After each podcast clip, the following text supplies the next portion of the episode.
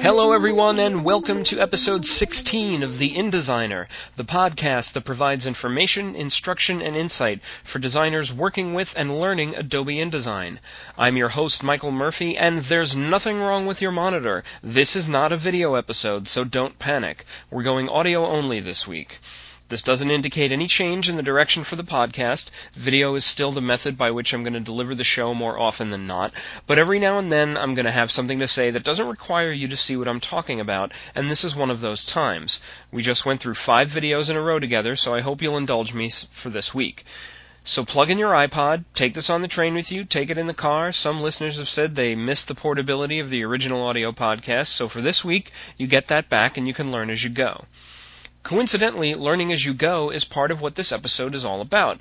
I'm calling it If You Rebuild It, You Will Learn.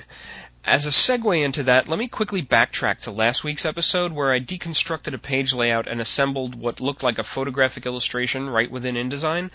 After posting the episode, I realized that while I pointed out that the advantage of doing the layout in InDesign versus Photoshop was flexibility, I neglected to point out that the advantage of doing it in InDesign versus QuarkXPress was that you actually could do it in InDesign.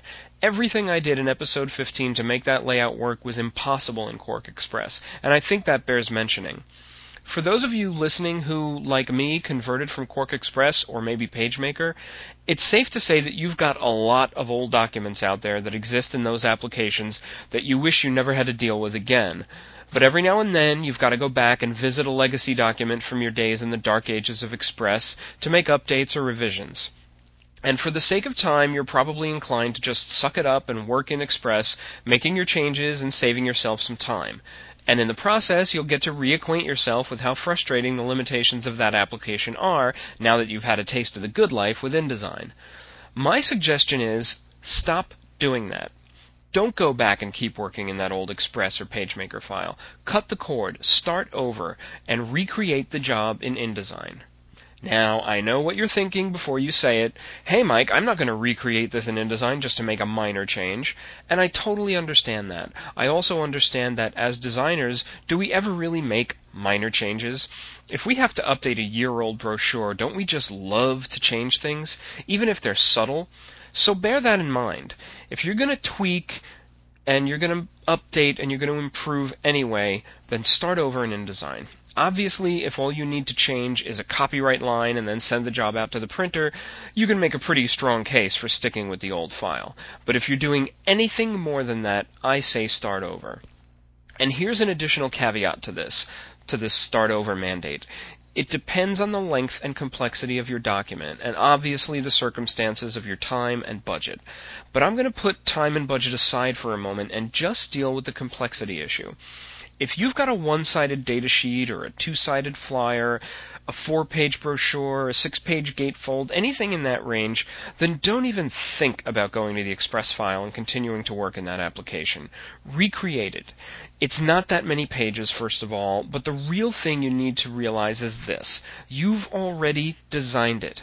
The hard part is done. You're not making any design decisions or new choices at this point. And all of your placed images probably exist outside of the XPress file, so they're ready to just be placed in a new InDesign file and not recreated from scratch. So all you're left with is the mechanics. Since you've already designed the job, you're not making the thousands of crucial decisions you made the first time around. What font should I use? Should this be bigger? Should it be smaller? Should I move it over here? Would it look better like this? What color should I use? Those decisions have already been made. If you're like me, the time and the challenge is really in the design, not in the execution. The assembly of a document should be the shortest part of your process. Rebuilding a document is not redesigning it. You're just putting things back exactly where they were. And as you do that, you're learning. As I said before, as with learning a language, immersion is the best teacher. While you're working in InDesign, you're learning InDesign. You're becoming more comfortable, more adept. I probably haven't convinced you yet, and I understand that just because the mechanics of recreating a layout you've already done probably requires the least amount of your time, doesn't mean you have that time to spare. So I'm going to share with you my method of doing this faster. But before I tell you my technique for doing this, let me first acknowledge that there are already ways for converting XPress files to InDesign that have nothing to do with what I'm about to cover. The first one is something I already talked about in episode 6, and that's using InDesign to open XPress files. Yes, it works, but only for much older versions of XPress, and even then there's probably enough crap coming into your new InDesign file from the original document that halfway through the process you'll probably wish you just started fresh in the first place. Another method is to use Markzware's Q2ID plugin. This one I haven't used personally, but I have it from very knowledgeable and reliable sources that it works and works very well. And it isn't limited to version 3 or 4 files. It will open XPress files up to version 6.5. So if your legacy file doesn't fall into my previous definition of small manageable jobs, and you just need to convert your file, check it real quickly, and get it out the door, and learning is just not an option at the moment, then you should look into this plugin. It's $199, but if you've got big projects you want or need to move from XPress to InDesign quickly, it'll probably pay for itself in saved effort. However, if you just want to sever all ties to your old files or you can't swing the price of the plugin, you can fall back on the method I've used to rebuild years old XPress files as brand spanking new InDesign files. First, get all of the vital statistics from the old document. The document layout properties, page size, margins, facing pages or not, column widths and gutters, paragraph and character styles, baseline grid, etc. Just quickly jot down the, the basic information. Second, make a PDF of your old XPress file. It could be screen resolution or high resolution, it's up to you. If it's a four page brochure, you could do it as single pages or two spreads, also up to you.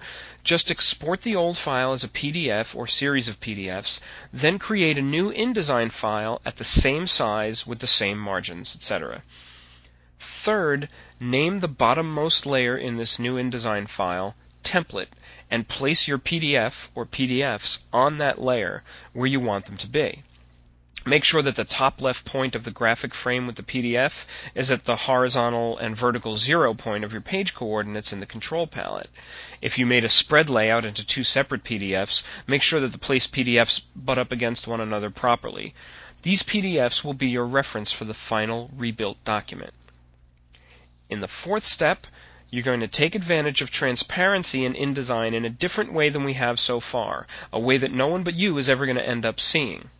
With your placed PDF selected, open up the transparency palette and drag the opacity slider down to a relatively low value, something in the 25 to 40% range, whatever works for you, to tint back the placed PDFs so that they almost look like you've put a sheet of tracing paper over them.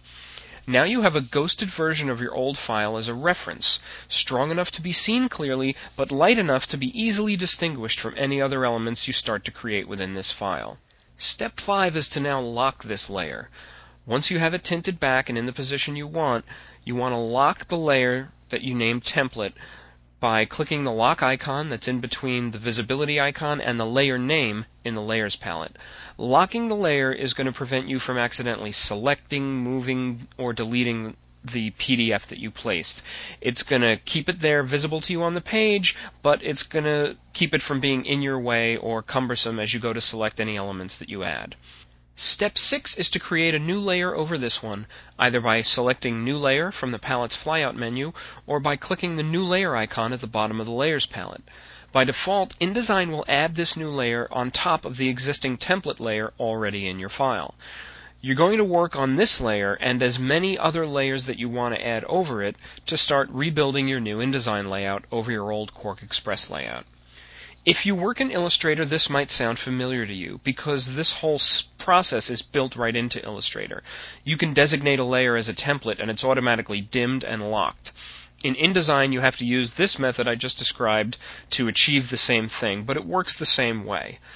Now that you're working in this new InDesign version, Take the time to get rid of the crazy, cumbersome workarounds you originally did in QuarkXPress. Do you have dozens of text boxes, rules, and colored boxes all painstakingly arranged and lined up just to set up a simple table? That's what you had to do in Quark, but just don't do that again in your new InDesign file. Redo it as an actual InDesign table, and in the process you'll be learning about tables. Does your old file have a drop shadow on a silhouetted object that you had to jump through all sorts of crazy hoops to get to fall over two different colors or have text wrapped around it? Remember what a chore that was? Uh, not so in InDesign, so do it the new way, not the old way. Did you have a slew of manually applied character styles that InDesign can make short work of with nested style sheets? Then hone your style sheet skills in InDesign by setting up nested styles, next style settings, and based on style settings. See episodes 11 through 14 if you need a refresher on style sheets. Long story short, don't work in InDesign the way you worked in XPress. You can, but why would you? Isn't that why you switched? Because the application didn't do what you needed?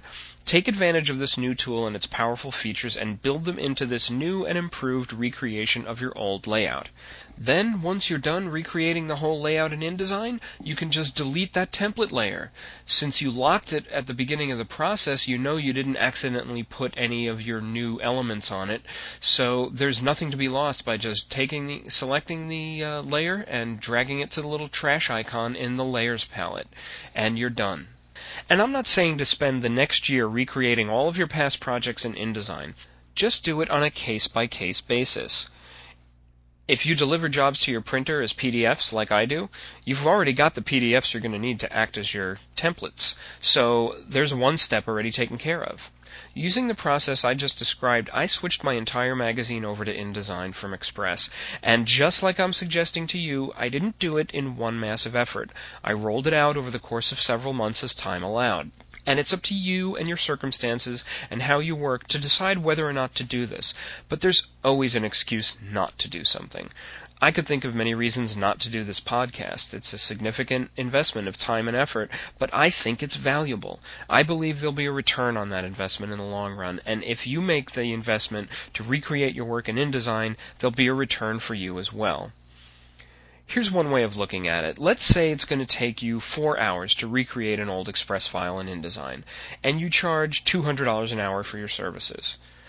Don't think of those hours as $800 of unbillable time right now. Think of it as an $800 investment in your knowledge and future efficiency, in moving yourself forward. Think about down the line everything you'll have learned in the process. How much is that worth? It's not a loss in the here and now, it's an investment in things to come. In the long run, who doesn't want a chance to start fresh? Personally, I haven't been this excited about a piece of software or the possibilities for myself in print design since I first went from the drafting table to the Mac, and that's saying a lot. Think of those times in your life when you really felt excited about something new. Isn't that a great feeling?